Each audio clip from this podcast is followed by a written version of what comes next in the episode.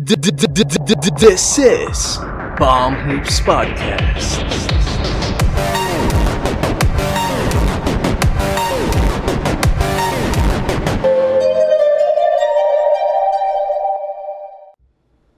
What is up, guys? This is Bomb Hoops Podcast hosted by Jem and Jello. Don't forget to like, comment, share this video, and subscribe. Click the notification bell as well to keep you updated on our latest releases and help us reach 1,000 subscribers. Ayun guys, also we are available on Facebook, Instagram, and Twitter. Nasa description lang yung handles namin. And if you want to listen to us on the go while you're driving or you're on a jog or may ginagawa ka, you can listen to us on Spotify and Google Podcasts as well. And, and if you're a Filipino podcaster like us and gusto nyong kumita ng something extra while doing your passion in podcasting, um, register on podmetrics.co and use our code PalmHoopsPodcast when you register para maka-avail kayo ng mga ad campaigns and monetizations. Tapos, mapapalaki nyo pa yung podcasting community dito sa Philippines. So, again, that is podmetrics.co and use our code PalmHoopsPodcast in registering. And guys, and lastly, gusto nyo mag-shopping this coming 99 sale, punta na kayo ng Shopee using our link which is podlink.co slash 99. And pag ginamit nyo yung link na yan, makakuha kayo ng vouchers, discounts, and marami pang iba. At tutulungan nyo na yung podcast namin lumaki, makakatipid pa kayo.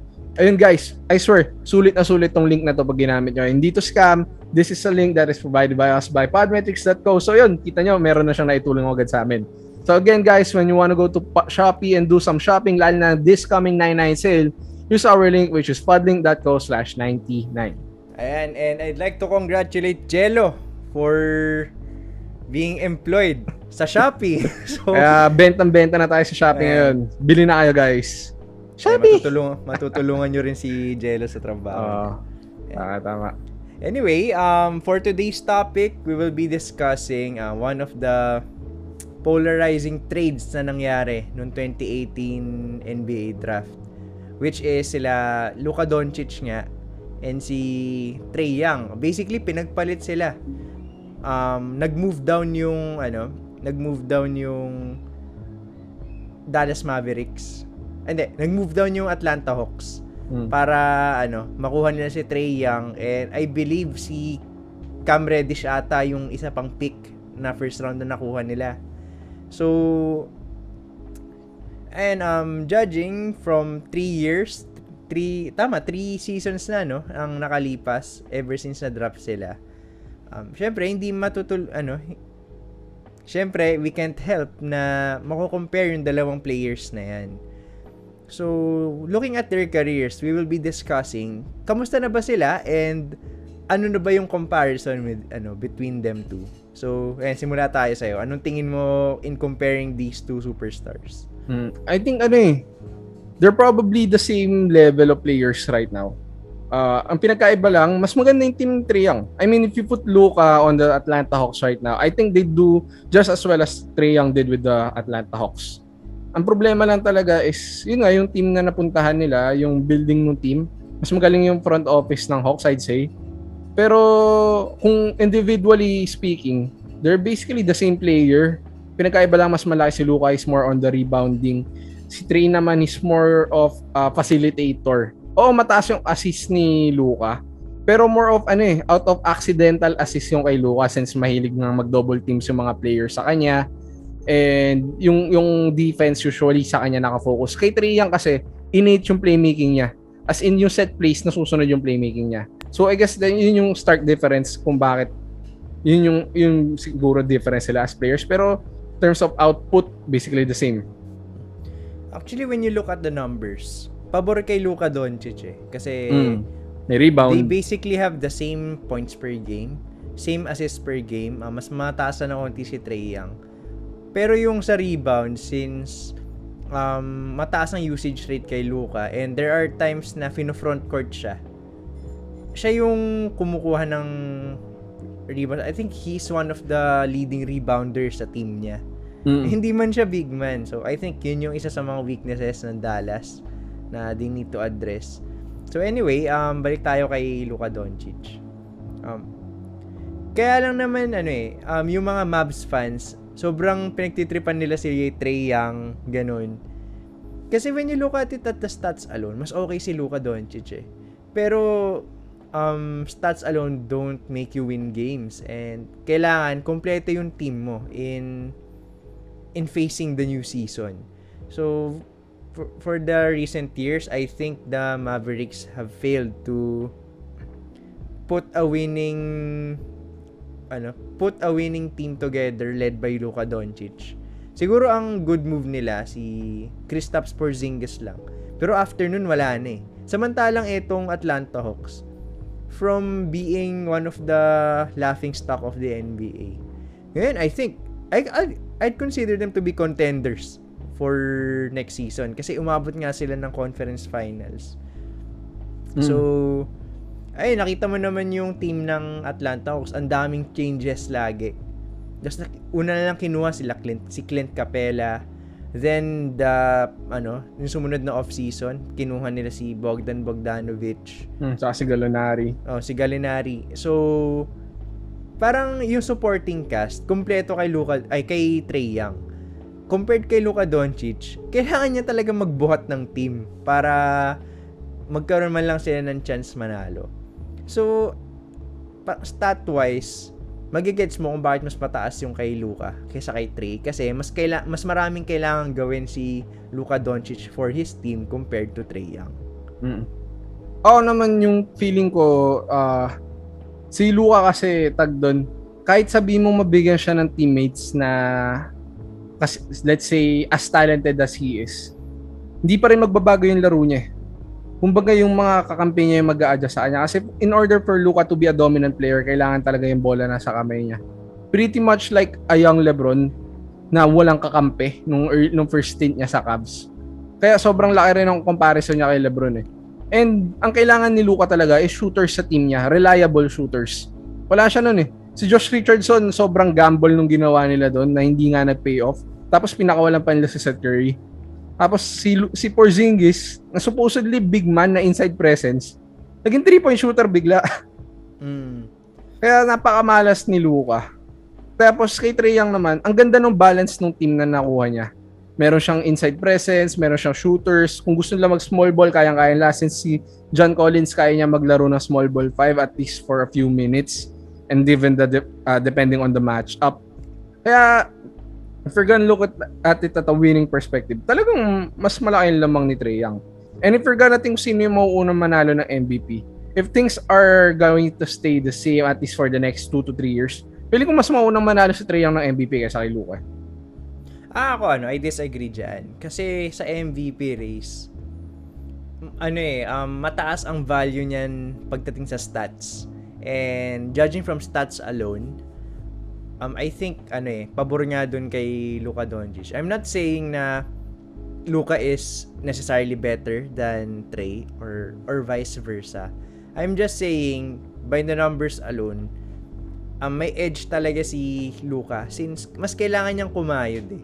Hmm, pero Eh, kasi ano, pwede, kailangan mo pa rin tingnan yung winning. I think yung talagang kay anomaly lang sa winning in terms of MVP tsaka winning correlation was Westbrook kasi first time in so many decades na nagkaroon na nag-average ng triple-double. Pero di naman na nasundan eh. Siguro si, yun, si Jokic na, yung sumunod. Pero kasi yung season medyo magulo eh. I think kung naging okay lang yung season na walang COVID tapos healthy yung team nila, the, the Nuggets would have been a top 3 seed which is usually acceptable for an MVP. Mm. And, um, pero for me, ah, um, mas matimbang pa rin ang stats, ano, ang individual stats. Kasi, ano eh, individual award yan eh. Parang mas nagfo-focus yan doon sa, um, mas nagfo-focus yan doon sa personal performance ng player. Um, not, siguro nakakatulong yung team success. Pero, mainly, yung performance lang naman ng player yung pinagbabasehan dyan. So, e- ewan ko eh, kasi yung Dallas, alam mo yun, feel ko nga inflated yung numbers ni Luka kasi wala siyang magandang ano eh, wala siyang magandang katulong dun sa team niya. Siguro si Tim Hardaway Jr., okay yun. Tsaka si Kristaps Porzingis. And plus, they have a new head coach. So, bagong system yan. Pero, if I remember correctly, sobrang committed kasi ng Dallas Mavericks sa analytics style based basketball. So, feel ko ano, magkakaroon man ng changes pero puro 3 points pa rin ang gagawin ng ano Dallas which I think led to their demise nung first round series sila against the LA Clippers. Mm. Ito namang ano, feel ko uuna pa mag-champion tong si Trae Young over kay Luka eh. Oo. Kasi kompletong-kompleto talaga yung Atlanta Hawks eh. Feel ko kaya magandang kaya magandang experience yun this year. Na-experience nilang lumalim sa playoffs, na-experience nilang mababad in that kind of environment. So, come come to next year, may confidence na sila in doing so. And I won't be surprised kung bigla silang magkaroon ng 65 win season the following season. Kasi actually nakita na natin yan dun sa ano eh sa yung kila Al Horford na Atlanta Hawks. Oo, yun, yun, Diba? yun yung Hawks After yun. nila mag number 7 or 8 seed ata the, pra- the ano, the prior year, bigla sila nag 60 win season eh. So, feel ko nga ano, malaki yung possibility na Magawa nila ulit. Oo. ganun yung Atlanta Hawks kasi babad na sila plus bago rin yung coach. So, imagine if si Lloyd Pierce na yung ay hindi, Si Nate. McMillan. Imagine if si Nate McMillan yung naging coach nila at the start of the season. So, baka umabante pa sila niyan and perhaps ano, lumaban sila sa top 3 seeds sa sa Philadelphia, Brooklyn, tsaka sa Bucks. Feel ko they're at the same level sa sa tatlong teams na yun. And I believe kasing lakas nila yung tatlong teams na yun this next season. Mm. Yun, uh, ayun, mag-agree ako doon na mas malaki yung chance ni Trae Young na makapag-champion. Given na rin yung landscape of teams. Uh, if you look at the East, puro aging na yung mga super teams na nandun eh. Maliban siguro sa Bucks, siguro sila yung magiging rival nila down the line. Pero if you look at the Nets, yung window nito, I guess 3 years, 4 years. Tapos yung Heat, hindi ka nga sure kung makakapag-finals yung Heat eh. Kasi Mm. considering that, oh, talented, pero puro matatanda eh. Eh, ewan ko, baka yung Lakers, ganun din. Pero you, you can say talaga eh, lalo na yung performance ng Heat last year, parang sobrang labo. Tapos na-sweep pa sila ng Bucks. Tapos with the Sixers, ayun nga mukhang matitrade na si Ben Simmons, pero no one can say for sure kung ano ba talaga mangyari until it happens. Eh, all, all things point to the Sixers having a down season so far. So, ayun, kung yung future ng Philadelphia is at stake, probably talaga down the line kaya mag-champion ng Hawks compared sa Mavs. Kasi yung Mavs, ang mga katapat nila sa West, at least for the next three years, mm, Nuggets, for sure. Nandun yan.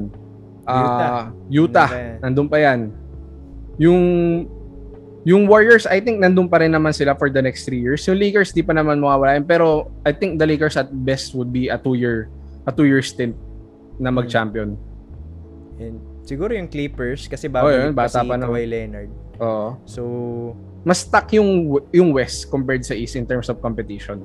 as usual naman, mas malakas Oo. talaga ang West. Pero, um, judging from the NBA, current NBA landscape, parang nagkakaroon na rin ng parity eh, from both conferences na yung kung may gap man sa talent, hindi na siya kasing level nung gap Oo, na hindi nakita na natin in the early 2010s and the late 2000s.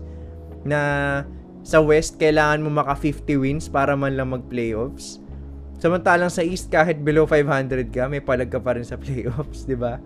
Mm. Naalala ko yung ano eh, yung 48 win Phoenix Suns, yung led by Goran Dragic, sila Gerald Green noon time na yun. Hindi, hindi sila nag-playoffs, 48 wins na sila noon. Samantalang if naka 48 wins ka sa East, I think that is at least a number 4 seed or number 5 seed. Mm, So- yun yung difference eh. Ayan. So, going back to the conversation, um, tingin mo, sino ang magkakaroon ng mas magandang career from both of these players?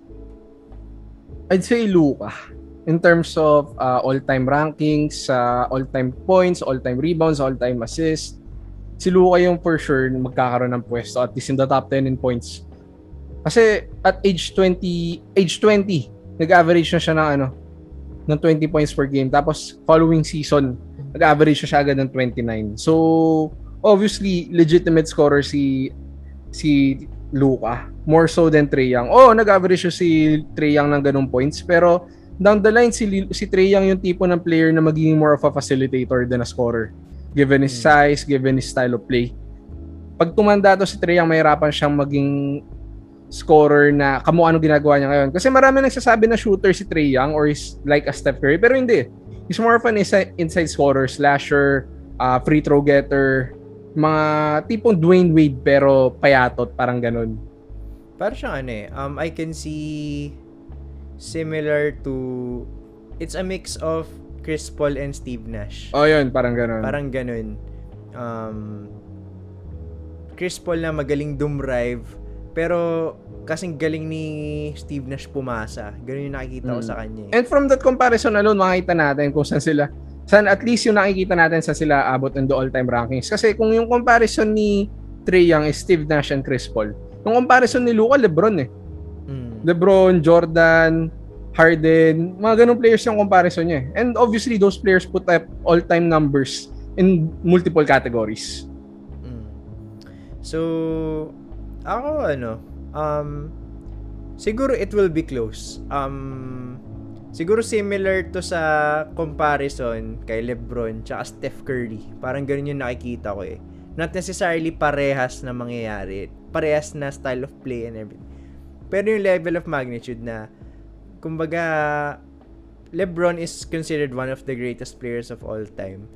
Pero, si Steph, greatest shooter of all time. Mm, parang so, ganun. parang may ganung level of ano, greatness ako nakikita sa dalawang players na to. Um, I wouldn't say for for sure, pero I can see Luka Doncic having the better career. Pero in terms of winning siguro, ay siguro individual career, Luka Doncic, pero in terms of winning as of right now, parang ano eh, mas malaki yung chance talaga ni Lu- ni Trey Young eh na mag-champion agad-agad.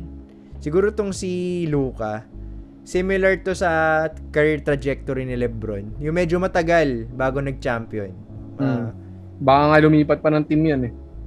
ah, eh, hindi ko naman si feel ko hindi kasi talagang ano eh um, yung Dallas Mavericks ano yan mahilig sa mga Europeans yan.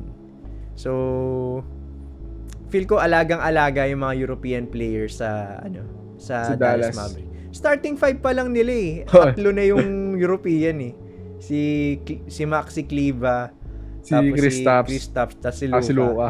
So, Sayang kung nandun pa si. Barea, no? do Puerto Rican si ano. Pero, Oo, pero mukhang ano, international player. International eh. player pa rin. Si Boban Marjanovic nandun pa eh, no? So, ayun, um, feel ko si Luka, I'm not sure if he'll be the same level of greatness as LeBron James. Pero si Trey Young kasi, especially nowadays na sobrang hilig natin gamitin yung championship na argument in making a player great despite it being a team ano, a team achievement. So, sa pag ganun, I can see some reasons bakit magkakaroon na mas magandang career si Trey Young. Pero statistically, I have no doubt na mas Oo, maganda si Luka yung mas magiging ganda. ni Luka. Mm. Hopefully na walang ma-injure sa kanila para makita natin yung full potential nilang parehas. So, ayun guys, uh, give us your thoughts. Uh, ano bang palagay nyo kung sino ba yung talagang mas magaling or sino ba yung magiging mas maganda yung career down the line? Uh, ako, yun nga, final vote para sa akin. In terms of individual input, pareho na kay Jem, si, si Luka. Pero winning, most likely si Trey. Mm. Um, so, malay natin, gumawa ng super team si Luka Doncic. Oo, hindi natin masabi. Baka mamaya mag-Lebron din to. So, ayun guys, don't forget to like, comment, share, and subscribe. Click the notification bell as well to keep you updated on our latest releases. And syempre, tulungan nyo kami maka- makaabot ng 1,000 subscribers. And kung gusto nyo kaming sundan sa Facebook, Instagram, and Twitter, yung mga personal handles namin nandyan sa screen ngayon. And yung para sa uh, Palms Podcast, nandun lang dyan yan sa description. That is at Palm Hoops, pag check nyo, and at Palms Podcast sa Facebook. And lastly guys, kung gusto nyo kami pakinggan on the go, available din kami sa Spotify, Google Podcast, and Apple. Search nyo na. And if you're a Filipino podcaster like us and gusto nyong kumita ng pera through podcasting, go to podmetrics.go and register using our code PalmHoopsPodcast. So, in registering, um, you will be eligible for monetizations, ad campaigns, um, affiliate links, uh, etc. Plus, mapapalaki nyo pa yung Filipino podcasting community. So, again, that is podmetrics.co. Mag-register kayo using our code PalmHoopsPodcast. And guys, and lastly, kung gusto yung mag-online shopping this coming 99 sale, punta na kayo ng Shopee using our link which is podlink.co slash 99. That is flashing on your screen right now. And pag ginamit nyo yung link namin, makuha kayo ng mga vouchers and discounts. Sulit na sulit guys. Natulungan nyo na yung podcast namin. Natulungan pa namin kayo makatipid with the vouchers and the discounts. It's a win-win for both of us. So again guys, mag-shopping na kayo this 99. Sulitin natin yan. It's the biggest sale of Shopee. And gamitin nyo yung link namin and it's podlink.co slash 99. So it has been another episode of Palm Hoops Podcast. Um, yan, comment down below. Team Luca ba kayo or Team and, and we'll see you in the next episode. Ingat tayo ngayong pandemic. See you guys.